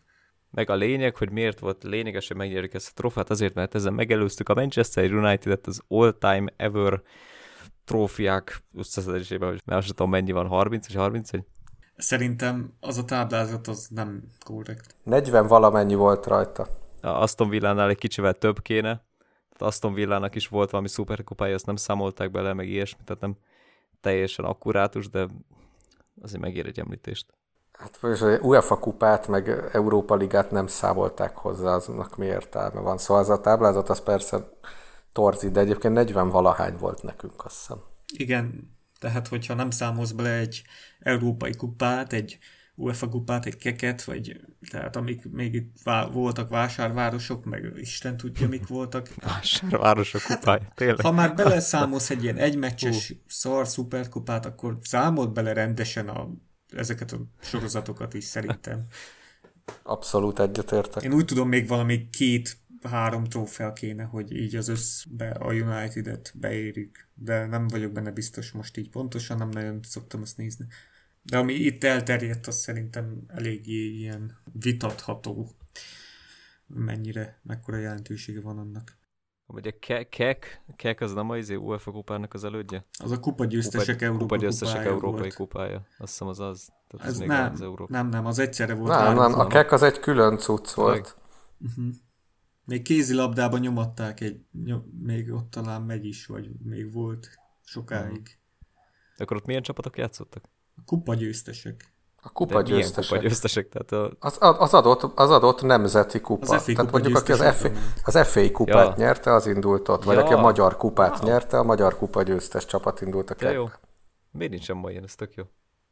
Összevonták az UEFA kupával, aztán mm. most már Európa Liga lett belőle. Zoli írja itt nekünk cseten, hogy XG, és hogy abban rosszabbak voltunk, én most kiírtam, de olyan jelentősen nem voltunk rosszabbak, mert ugye 0,8-nek veszik a büntetőt, szóval ha azt kiveszem a kalapból, akkor egál, mert itt az ESPN-nek, ami azt hiszem Opta alapú, tehát az Opta XG alapján 2,69 század xg volt nekünk, a Chelsea-nek 3,36 század, és hogyha itt a 3,36-ból kiveszed azt a 0,8-at, ami a büntető, akkor azért még picit mi állunk jobban. Egyébként teljesen kiegyenlített volt a meccs, ez látszik a statisztikákból is, meg abból is, hogy kettő-kettő lett, és csak egyetlen 11-esre tudtunk győzni, úgyhogy szerintem ez teljesen korrekt. Mm-hmm. Itt a kaput eltaláló lövéseknél volt eltérés, mert amúgy a lövések 21 versus 20 a javunkra, és még 11-szer találtuk el a kapujukat, ők csak 6-szor. De ugye volt nekik, nekik is volt kapufájuk, amit meg nem vesz bele a statisztikus a kapufát. Itt a futott kilométerek. Mondtátok, hogy Fabinho futott a legtöbbet. Ő összesen 14,4 kilométert futott. Úristen. És ezt úgy, hogy négy nappal ezelőtt meg 12,1-et futott a Premier League-ben. Ez már egy fél maraton, sőt több. Tehát most kezdődött a szezon 5 napja. A Premier League 5 napja kezdődött, és neki már van ez idő alatt 12, meg 14 és fél. Tehát nagyon túlhajtjuk itt a játékosokat, tehát itt azt is nézni kell, hogy, hogy elutazott a csapat 2600-700 kilométert repülőzött, megérkeztek Isztambulba, itt van egy 28 fok este, van egy 65 fokos páratartalom, és, és akkor lefut 14,5 kilométert, ami egy ilyen egyéni rekord neki konkrétan. Mármint 65 százalékos, nem? A páratartalom. Mit mondtam? Vagy 65 fokos. 65 százalék. sok lenne. 65 fokos páratartalom. 65 százalékos páratartalom, igen itt, itt most nagyon meglettek hajtva. Tehát a Hendo is futott 13,5 kilométert, a Gomez is 12,7 kilométert, a Salah is 12 a Matip közép hátvédként 11 és felett. Aztán rohadt. Közép hátvéd. Hát valószínűleg ez a magas védelmi vonalunk azért ez sokat nyom alatba ilyenkor. De Matip az nagyon meglepett, hogy valami 11 kilométert futott, mert tőle megszoktuk ezeket a nagy megindulásait, amikor felvezeti ilyen jó ja. 20-30 méterre a labdákat, de azért ez mégis nagyon sok egy középhátvédtől. Most, most a Chelsea-nél is sokat, tehát itt a, ez a 120 perc, ez hát azért itt mindenki futott. Tehát itt a Kanté is 14, meg a Jorginho is 14 km fölött végzett. Hát megmondom, ahhoz, hogy mindig, ahhoz, hogy mindig üresbe legyenek az embereik, ahogy azt mondtam, hogy játszott a Chelsea, ahhoz folyamatosan futni kell, és uh-huh. keresni kell a réseket, területeket. Uh-huh. Hát az az egyik, a másik meg, hogy most ugye ők is pressingelnek, nem tudom, a United elleni meccset valamiért most pont megnéztem és hát nagyon durva, tehát tényleg ők is elkezdték most ezt a kőkemény pressinget nyomni. Egyáltalán nem az a reaktív csapat most, úgyhogy, úgyhogy ahhoz pedig bele kell tenni nyilván a kilométert. James Pierce írta, hogy az első három meccsen 40 lövést engedtünk. Nem tudom, hogy ez mennyire igaz, de hát három meccsen 40 engedett lövés az... Az azért nagyon soknak tűnik, ezt nem hiszem. Az rengeteg. Hát ezen a meccsen volt 20. Jó City, meg Chelsea, de akkor is ez nagyon soknak tűnik. Hát a Norwich ellen is sok a volt az. Is, tényleg a Norwich is egész sokszor 5-6. reális, az, az, a, reális az a 40. Most így belegondolva, tényleg a Norwich is viszonylag sokat támadott, úgyhogy jó. Mondom, így együtt ez a magas védelmi vonal, meg az, hogy a fullbackek még nincsenek a toppon, ez így, így együtt még nem annyira adja, írja Szóli, hogy ez még előszezon, hát félig meddig egyeseknek. Hát kiírtam, itt azt mondták, hogy Klopp jó rotált, legalábbis az elején, hogy Bobby padozott, hogy azért próbál rotálni. Salahnak 15 napja tart a szezon, ez alatt 345 játékperce volt. Tehát kétszer 90 perc, egyszer 120, egyszer 45. Ugye úgy, hogy azt mondják a sport orvosok, sport scientist azt mondja, hogy 21 napnak kéne lenni az előszezonnak. Tehát neki már most van 345 perce. Bobinak 15 nap alatt 267 játékperce van, Mané 10 napja edz, szerintem már ez a 105, 103 plusz hosszabbítás, neki ez a, már ez is sok volt ezen a meccsen. és akkor Henderson meg Fabinho itt most teljesen meghaltak ezen a ezen a... Ez mi a franc Valaki dudált az utcán, bocs. Valahol egy vuki van a háttérben, nem tökre. Egyébként tényleg a vonat a déli pályaudvarból jöhet. Én azt mondom, hogy ha már itt beszéltünk erről, hogy mennyire vannak túlhajtva most itt a Front 3, akkor térjünk is át a Southampton beharangozónkra gyors. Milyen csapatot állítanátok fel 64 órával a Superkupa vége után? Premier League-be szerintem fullba mehet a full csapat. Nem kell annyira rotálni. Én itt megkockáztatnék mindent. Az ég egy a világon. Nem kell rotálni? Egyáltalán nem. Tehát óriási a sérülés veszély. nem érdekel. hát én Manét biztos nem raknám. De... Tehát Mané 10 nap után még nyomjon le a 103 perc után. Nem, őt, őt, őt, őt sem, én, én Mané, Manét érzem nagyon rizikósnak. Őt semmiképp nem, tehát a front azért talán neki a legrosszabb a sérülési statisztikái, úgyhogy én őt semmiképp nem kezdetném. De hogy ki lehetne a helyén, azt nem tudom. Hát Origi nyilván adja magát, ugye most, most gyakorlatilag a standard csere bármelyik front three pozícióra lehetne akár Brewster is, lehet, hogy egyszer ki lehetne próbálni, nem top csapat ellen, bár a Southampton azért nem, nem, nem, egy, nem, nem annyira alsóházi talán kieső jelöltnek semmiképp nem mondanám. Hát nem, nem tudom, azért ez nagyon nehéz ügy, de azzal egyetértek a Balázsral, hogy most szezon elején nagyon nem kéne pontokat hullajtani. Én inkább azt mondanám, hogy tegyük ki a gála kezdőt, és nyomjuk a visszafogott játékot, amivel tavaly a szezon első felébe azért elég sikeresen gyűjtögettük a pontokat, még akkor is, hogyha a játék nem volt túl látványos. Szóval én egy visszacsavart, de gála kezdőt szeretnék, Mané Én egyébként azért mondtam a fullos kezdőt, mert akkor megvan rá az esély, hogy már az elején az első 30, akár 40 percben egy hármast berámolunk, és akkor utána már lehet pihenni nagyjából. Tehát igazából ezért tenné fel a fullos kezdőt. Természetesen nem akarom, hogy ennyire széthajtsák magukat a játékosok egy szoton ellen, de azért jó lenne az, hogyha havar eldöntenénk, és aztán megnyugodhat mindenki. Uh-huh, uh-huh. Hát Trent valószínűleg kezdeni fog, most így a padozás után, és Trent ugye rekordot dönthet, mert, vagyis állíthat be, mert zsinórban öt bajnoki meccsen gólpaszt jegyzett, és ez lett neki a hatodik a, a beállítás, rekordbeállítás. Özilnek és Fabregasnak volt eddig zsinórban hat gólpassza. Védőként ő először érheti el ezt. Ez is emelne ennek a tettnek a jelentőségén. És hát nem tudom, védelembe itt most teljesen jó lenne, hogyha lenne egy Lovrenünk bevethető állapotban, mert Gomez is végig pályán volt három pozícióban, Matip is végig pályán volt, én most egy Lovren bedobnék, hogyha éppen nem akar lelépni. De ez vicces, hogy de ki, Van Dijk az föl sem merül, hogy ő ne legyen ott egyébként? Van Dijk őt, őt sose rotáljuk, semmilyen. Őt, őt egyszer rotáltuk tavaly, egyetlen egyszer egy FA Kupa meccsen a Wolves ellen, amúgy az összes meccsen kezdett. Uh-huh. Jó, én adom, csak nem tudom, hogy, és de, de ez ilyen teljes ez egy konszenzus van erről, hogy ő vele akárhány meccset le lehet játszatni egy szezonban, és akkor is bírni fogja. Én már meg sem merem mondani, hogy esetleg őt pihentetni kéne, mert tudom, hogy mindenki mondja, hogy hát hogy gondoltam én azt, hogy többet kellett volna rotálni a szuperkupa meccsen, hát meg kell nyerni a kupát, csak hát most meg, például ez a Southampton meccs szerintem fontosabb. Ebben egyetértünk. Van Dijkot meg úgy tűnik, hogy ő, ő acélból van, és sose fogjuk pihentetni. Vagy ki kell rakni az összes ex-Southampton játékost, akkor Lovrent, Lallánát, aki belefér, és akkor tolni kell ezerre. Hát nem is tudnánk Fantájékot pihentetni, mert hát most akkor már tip kezdjen, vagy Gomez, akik, akik hullák ők is.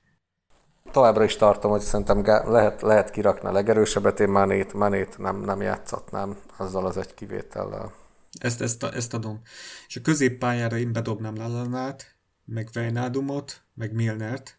Ugye Vejnádum meg Milner ők még így kevesebbet játszottak itt a szuperkupában. Lallana meg hát kelleni fog, mert Fabinho pihenjen, csak Hendo pihenjen. De akkor Lallánát hatosba? Tehát az, amit itt próbálgattunk az előszezonban, te megnéznéd?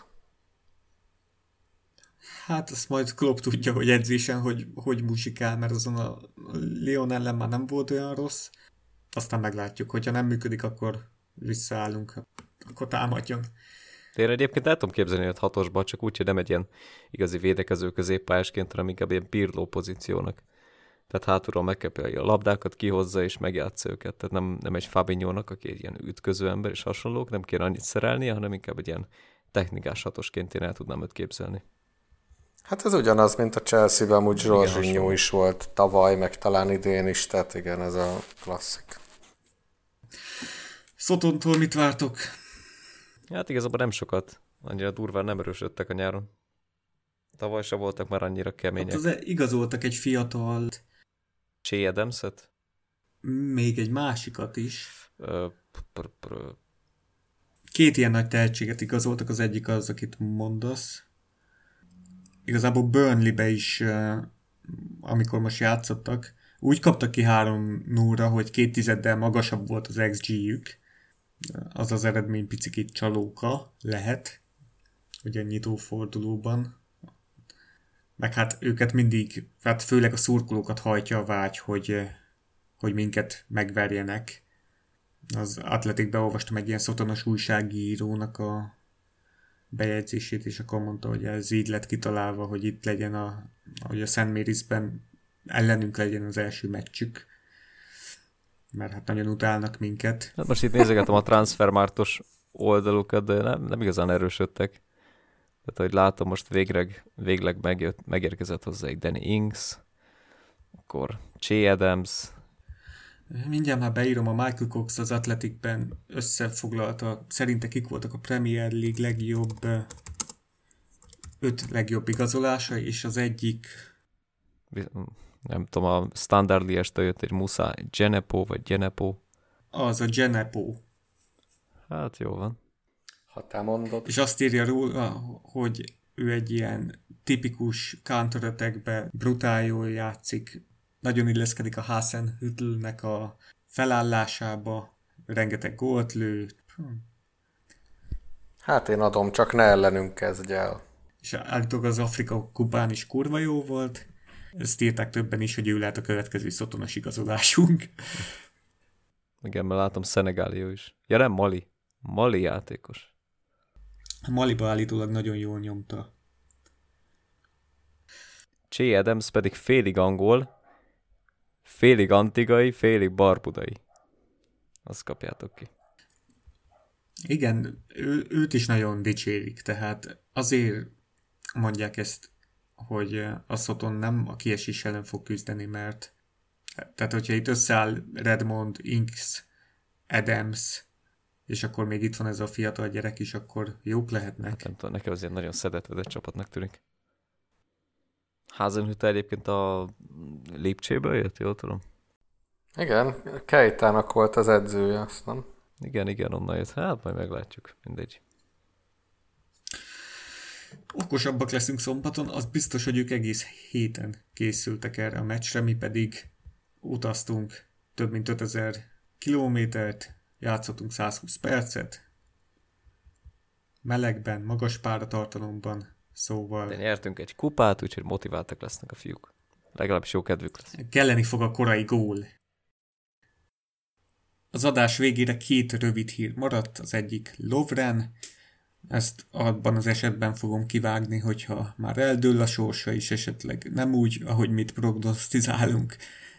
Hát Lovren leléphet, de egyelőre sem az AS Roma, sem az AC Milan nem tett olyan ajánlatot, amit mi jónak ítélnénk. Ugye 15 millió fontot kérünk legalább, és a Serie A ablaka az augusztus 23-án zár, tehát eddig még itt tarthat kivárás is akár. Nyilván okkal maradt ki a szuperkupa keretünkből, alig ha betegségről volt szó. Ti azért szurkoltok, hogy maradjon, esetleg azért, hogy távozzon, vagy, vagy hidegen hagy benneteket a sorsa. Mit szeretnétek kockázatos elengedni? Hát most, hát most már nagyon kockázatos, mert nem tudnánk itt hozni helyette, úgyhogy most már egyáltalán nem szabad elengedni, és valószínűleg nem is fogjuk. Emellett egyébként nem, a, nem is igazán a játék, amiért sajnálnám, hogyha elmenne, mert Szalának a legjobb barátja, ezt tudjuk róla, és az öltözőben is egy, hogy is mondja, meg tudja csinálni a csapatmorált. Mindenki szereti nagyjából, úgyhogy szerintem egy darabig még itt lehet a helye a csapatnál. Zoli írja, hogy azért szurkolunk, hogy boldog legyen. You will never walk alone. Igen, szóval hát engem aggasztana, ha elmenne. Nem tudom, azért jobb napjain ő egy nagyon jó védő, talán a világ egyik legjobbja, ugye, de vagy ha nem a legjobbja. A legjobb. De igen, igen. De most már kurvára nem kéne eladni, tehát pont ezt a meccs előtt is boncolgattuk, hogy, hogy igazából tegnap simán a kezdőbe volt mind a három első számú, vagy mind a három közép hátvédünk, aki Igen. stabilan, és hogy baszki, tehát már tegnap is, hogyha valamelyik lesérül, ennyi volt Csocsi. Tehát, hogyha nincs Lovren, akkor vége. Lehet menni a fiatal holland gyerekért, a Vanderbergér, vagy a hogy hívják a másik hollandot, Kiana Höver, tehát és akkor ennyi voltunk. Az nagyon-nagyon szívás lenne. Tehát így, hogy az egyik középhátvédünk még a jobb jobboldali hátvédnek, tehát a jobb, jobboldali fullbacknek is az első számú cseréje, vagy akár alternatívája így egyáltalán nagy, nagy kifejezetten, még négy, négy közép hátvédel is rövidek vagyunk kicsit. Szóval nem, nem szabad elengedni. Ha elengedjük, akkor hát vagy a Vanderberg über durva, és akkor Klopp azt gondolja, hogy ő itt már idén az első csapatnak a, nem mondja, a közelébe kerülhet, de teljesen reális, hogy sok játékpercet kapjon, vagy tényleg őrület van. Zoli írja, hogy sokat sérült a Lovren, de hát ő általában akkor sérül le, hogy zsinórba sok meccset játszik. De igazából itt én is azt mondom, tehát nem csak, hogy ez a három CB a pályán volt, de még Fabinho is a pályán volt. Igen, aki, pláne, aki igen. lehetne alternatíva, ugye? Igen. És én nem, én mivel a podcast az első évad végén azt tippeltem, hogy Fabinho lehet az év játékosa idén, hát nagyon nem szeretném, hogyha őt sok, sokat kéne belső védőként látni. Csoda önző értekek. És hát a Vandenberg őt fixen a tarcsiba hoztuk a piercék szerint, így első körben azt írták, most akkor ez változna? Hát most, amikor a mai Q&A-be az Atletike megkérdezték, hogy mit gondol Lovrenről, ő is azt mondta, hogy ha elengedjük, az azt jelenti, hogy Klopp Vanderbergbe és Hőverbe bízik hogy ők be tudnak szállni, ha kell, tehát... Fura, hogy nem, nem említette Fabinho-t. Hát igen. Ez lehet, hogy csak a mi fixeidánk, hogy Fabinho amúgy közép-hátvéd alternatíva is. Hát tavaly két meccse volt, vagy három. Na jó, de hát ilyen komolytalan dolgokon, az egy darab Liga Kupa meccsünkön volt meg még nem tudom hol. Egyébként ja. meg nyilván Milner is tökéletesen játszani középhátvédet. Bayern ellen azt hiszem ő volt egyszer. Ja tényleg, Bayern igaz, ellen. tényleg. Na jó, de hát Van Dijk mellett igazából bárki lehet. Jó, mind akkor nem is aggódom. Ő ne sérüljön le, az kész. Hát. És a Hoover a másik, aki az FA Kupa meccsünk óta, ahol ő kezdett, azóta kétszer volt, nem is háromszor volt belső védő az akadémiai csapatokban.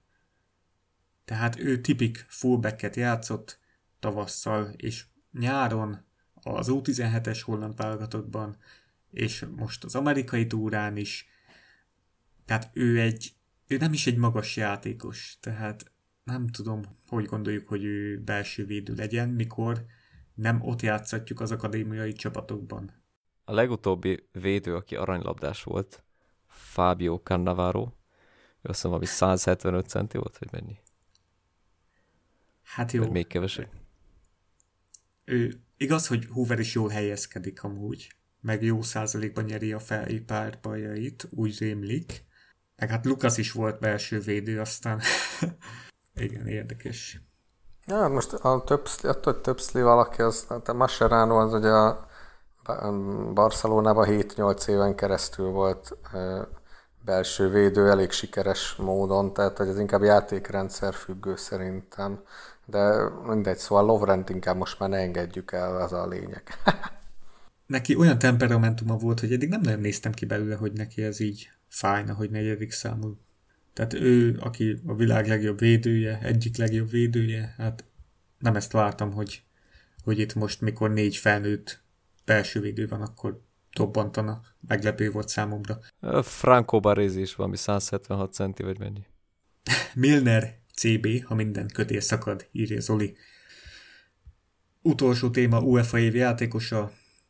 Kihirdették a top 3-at, a Cristiano Ronaldo, Virgil van Dijk, Leo Messi trió. Mit szóltok ehhez, és ki fogja nyerni szerintetek? Hát igazából itt mindig csak a maradék egy ember kérdés, személy a kérdéses, aki úgyse fogja megnyerni. Vagy de pont, tavaly pont az az egy ember nyerte meg, aki a kivétel volt a kettő megszokott ilyen bérelt helyű figura közül. Ő most hol van amúgy? Ő hol van? Már kicsoda. Balázs. Kicsoda. Hát aki tavaly nyert. Ugyanott, nem? Van a Reálban Ugyanott van csak kicsit szarabul, mert a másik figura meg elment onnan, úgyhogy kicsit rosszabb. Néztem a top 10-et, és nem kapott pontot. Nincs ott a top 10-ben. Hát persze, már a Real is szar volt tavaly egész idényben. Akkor Modric is szar volt. Hát gondolom, mit tudom én, nem tudom. Nyolccal több bajnokia volt, mint, mint tavaly. Hát ja, Kettővel csak, több gólt lőtt, mint tavaly. Csak nem volt VB. Aha, nem volt az a, az a két-három extra meccs. Ja, van, az a izé miatt volt. A és így már egy pontot se kapott. Hát a VB az mindig sokat nyom ilyenkor alatt, általában azok a játékosok kapják a szaranylabdát a VB évében, akik azon a világbajnokságon nagyot teljesítettek. Kivétel az a 2010, ahol kapott volna akár Iniesta is, vagy Wesley Snyder, akik közül az egyik BL, dönt, BL döntőt játszott, vagy hogy volt? Snyder az nyert BL döntőt, és VB döntőt játszott, az Iniesta meg ugye győztes gólt lőtt a VB döntőn, és megkapta ehhez képest Lionel Messi ugye az aranylabdát abban az évben.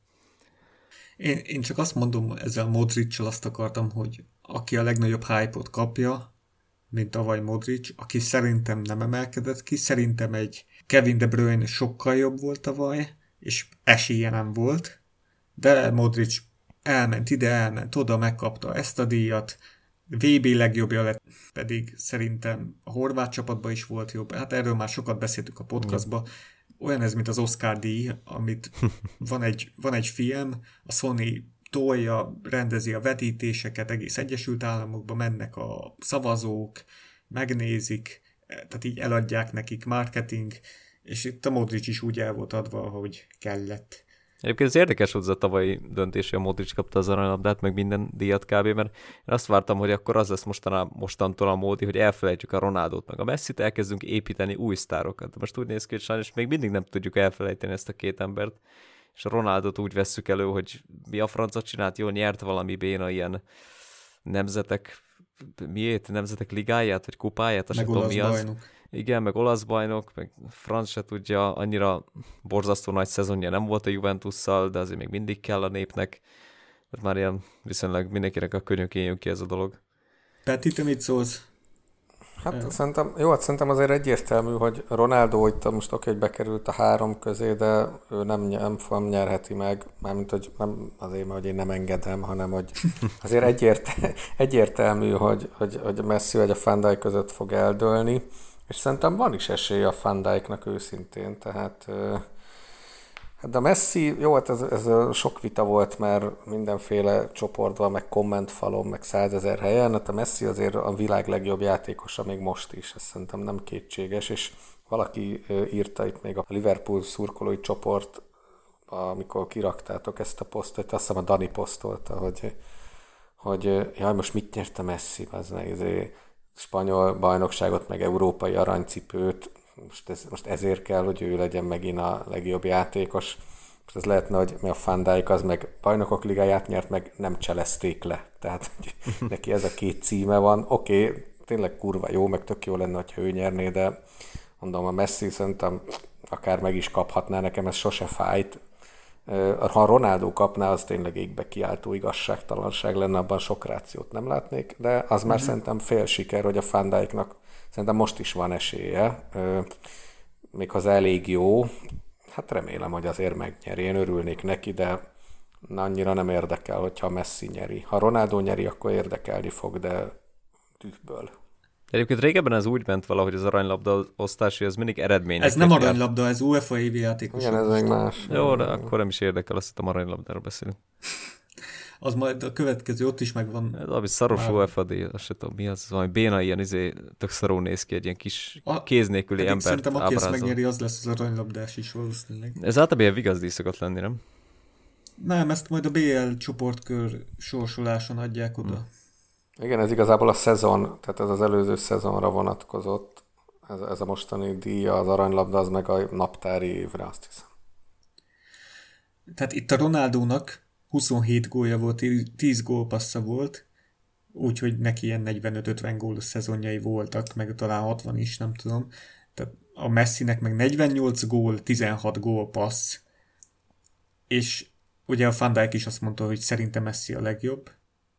Hát ez vitathatatlan persze. Nem Van Dijk a legjobb? Hát most figyelj, uh, hogyha uh, emlékszem még tavalyi Barcelona meccsre, én ott végig a hányás kerülgetett, annyira borzasztóan ideges voltam, ahányszor messzi közébe került a labda, mert az hihetetlen nézni, hogy én, aki nem vagyok hozzászokva egyébként, mert nem szoktam La Ligát nézni, de az elképesztő, hogy hogy tud bánni az ember a labdával, és mindig arra rúgja a labdát, ahova pontosan kell abban a pillanatban, és mindenkit kicselez, Van Dijkot is, mondjuk öt pont nem, de, de bazzeg, hát egyszerűen elké, elképesztő, hogy ez az ember tud bánni a labdával, hihetetlen tényleg nézni. Nézd meg azt a mm, 45 perces videót is, amikor az Enfielden egy, van Messinek egy kamerája, minden mozdulatát mutatja, és azt is nézd meg, jó? Jó, ennyire azért nem érdekel, kösz. Miért mit ábrázol? Hát, hogy borzasztó. Tehát... Ja, ja már vissza a 4 0 nál Igen, igen. Tudod, mit szeretek nézni inkább, amikor Maradona az 1989-es vagy 8-as UEFA, UEFA kupa döntő előtt dekázgat, meg bemelegít, és ilyen 10 percen keresztül, az egy kurva jó videó. És így láthatod, hogy de- dekázik az Isten, vazzék. Most a Maradona filmet nagyon dicsérik. Milyen marad? Ja, ezért azt a dokumentumfilmet. Egy doksit csináltak. Aha. Én nem láttam még. Jó, de mindegy, most Attila, most az, hogy a Messi egy 4 0 csapatnál, ahol az egész csapatot így lerohantuk, és nem tudták hova tenni, és nem tud egy játékos nyarat csinálni. Ez amit azt mondanánk, hogy mi most kaptunk 40 valahány lövést, kész Van Dijk az egy szar hátvéd, érted? Tehát, hogy én, ezt, én ezt annyira nem, ér, nem érzem, hogy egy meccs alapján megítéljük pláne ha ellenünk játszott, mert hát mi ugye kurva jók vagy. De az a kérdés most, hogy a messziről beszéltünk, hogy vajon itt az számít ennél az UEFA akármilyen díjnál, hogy vajon ki milyen kupákat nyert, és milyen eredményeket ért el, vagy hogy ki mennyire képzettebb, jobb a játékos, mert ebből a szempontból nyilván akkor messzinek kell adni minden díjat, mert ő mindenkinél jobb természetesen, de hogyha azt nézzük, hogy ki milyen díjakat nyer, vagyis milyen ö, kupákat és eredményeket ért el, akkor meg tök kiegyenített a, a helyzet, mert ö, Ronaldo izé lett olasz bajnok, Messi spanyol bajnok, Van Dijk meg talán a legnagyobb, ugye BL-t nyert, meg második lett ugye egy ponttal lemaradva a házi bajnokságban. Tehát és minden hárman nyertek egy ilyen major trófit, egy ilyen nagyobb kupát, és ebből aztán kurva nehéz eldönteni, hogy ki a ki érdemli. Hát igen, de mondom, tehát, tehát, hogyha, tehát hogyha csak a, a kupák számát nézzük, akkor oké, okay, de hogyha eredményességet mellé rakjuk, akkor Messi Ronaldohoz képest ég és föld, tehát uh-huh. gólok meg gólpasszok száma is. Nyilván Fendelken ez nem merül föl, de az tény, hogy ő elképesztően durván jól nyomta az előző szezont, tehát tényleg ő szerintem hátvéd teljesítményben rakott le annyit, mint hogy Messi lőtt 48 gólt, vagy nem tudom mennyit mondta Attila az előbb. Tehát azt szerintem ott összemérhető a teljesítményük. Ezért is mondom, hogy, hogy ott szerintem azért egy viszonylag kiegyenlített verseny várható én el tudom, tehát szerintem az ők azért viszonylag most ilyen szempontból akár kerülhetnek is egy polcra szigorúan a tavalyi idény alapján. Nem lenne a világ igazságtalansága, ha Van Dijk nyerne, még akkor is, ha Messi tényleg nyilván kb. minden idők legjobbja, vagy legalábbis napjainké biztos. Van Dijk kiemelkedett a védők közül az egész világon. Igen, tehát. igen ez abszolút egyértelmű, ez is mondom. kaphatják. Abszolút nem, nem, nem hiszem, hogy itt esélynek nem lenne jó, ha lenne esélye. Én azt nagyon nehezen, nagyon nehezen tudom csak elképzelni, hogy egy védő kapjon egy ilyen trófát napjainkban, ezt, ezt nem tudom, valahogy nem tudom elképzelni. Egyszerűen minden díjat a támadók szoktak megkapni manapság. Tehát annó, amikor, annó, amikor ugye Cannavaro kapta, hogy mondtam már az előbb 2006-ban, az szintén az volt, hogy hogy azon a VB-n kb. egy olyan teljesítményt nyújtott, mint Van az egész szezonban. Ja, ott nem lehetett megállítani egyszerűen a németek ellen a 120. percben 0-1-es vezetésnél mind a Klózétól, mind a Podolszkitól egyszerre elveszi a labdát, és ad egy, ad egy izé, Tottinak adja a labdát, aki tovább adja Del Pironik, és azzal ez 2-0, tehát ott kb. a hátán vitte be azt, jó, relatíve a hátán vitte be azt a csapatot a döntőbe. Van Dijk valami hasonló volt ebben az idényben, de nem igazán tudom elképzelni még így sem, hogy egy védő kapja egy ilyenfajta díjat. Itt megnéztem a WhoScored átlagokat a tavalyi szezonban, és hát Messi ki, kirívóan magas átlagai vannak a két játékoshoz képest, tehát neki 8 és fél 8,77 század bajnokság, bajnokok ligája, Ronaldonál 7,68, 7,48, hát Van Dijknál 7,44, 7,8 század, de ugye a belső védőknek alapból is alacsonyabb az átlag pontszáma, de hát egy ki, kimagasló szezonja volt a Messinek, tehát a legjobbját idézte. Csak ellenünk betlizett ott pont az Enfielden, meg a kopán is betlizett amúgy. Tehát, hogyha ez még benne van a fejekben, hogy az argentinokkal nem tud elérni semmit, sőt, még ott volt egy balhéja is, hogy a szervezőket megvádolta azzal, hogy a brazilokkal vannak. Nem tudom, hogy pontosan itt most kik a szavazók, de jó, ez, ez a vicc, hogy ez, még csak nem is, hogy ez még csak nem is a kurva aranylabda, hanem UEFA évjátékos, tehát egy Copa Amerikait nullát kéne, hogy nyomjon alatba amúgy. De Végül persze ez nyilván jogos. számít. Ez, ez, ez, ez, teljesen jogos, jaja. Akkor itt most ebbe bele se kellett volna mennem. Ez UEFA évjátékos. De, nem, de én is, én, is be, én is azt mondom, hogy, a, hogy ez ettől függetlenül nyilván, amikor lepontozzák, hogy, hogy mit ért el, de hogy egyébként az UEFA évjátékosába akár az, az hogy már a szövetség szinten összeveszett valakivel, hát. Uh-huh. Megnézzük a többi helyezettet. A negyedik lett Alison 57 ponttal, ötödik Mani 51 ponttal, hatodik Salah 49 ponttal, tehát itt egyből Ez azért elég Liverpool. kemény. Ez kemény. Erre büszkék lehetünk. Hetedik Hazard, nyolcadik Delict, kilencedik De Jong, tizedik Sterling. Hát ez azért itt az itt is vannak furcsaságok, például, hogy Bappé nem, nem fért bele. Azt hiszem, hogy talán 20 kordon szerintem ő olyan a, a tavalyi szezonban ilyen top játékosok között talán ő ott volt azért az első háromba messzi után talán. Ö, meg nem tudom, még egy-két, egy-két másik, tehát ilyen delikt mit csinál itt, azt nem tudom. Jó, nyilván a bajnokok ligájában ugye ő volt itt a Ajaxnak az egyik húzó neve, de Reménykedjünk, hogy Van Dijk behúzza.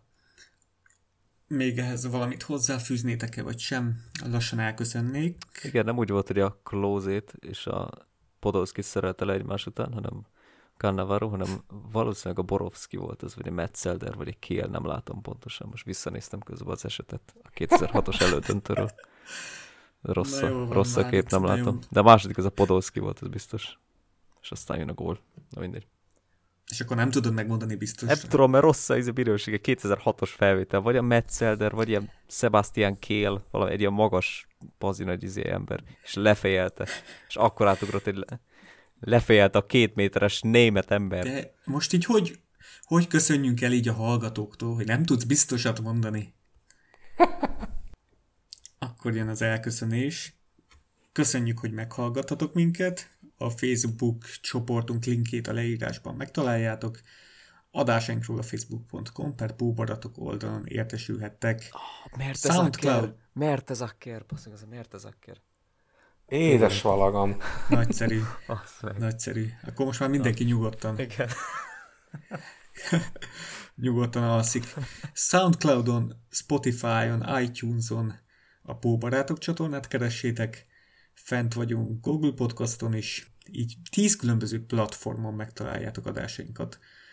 Ahol kényelmesebb, ahonnan egyszerűen letölthető a fájl, azt válasszátok. Amennyiben keresnétek minket, a lentebb belinkelt Liverpool FC szurkolói csoportban megtaláljátok mindannyiunkat. Köszi srácok a beszélgetést, legközelebb találkozunk, sziasztok! Sziasztok! Ciao.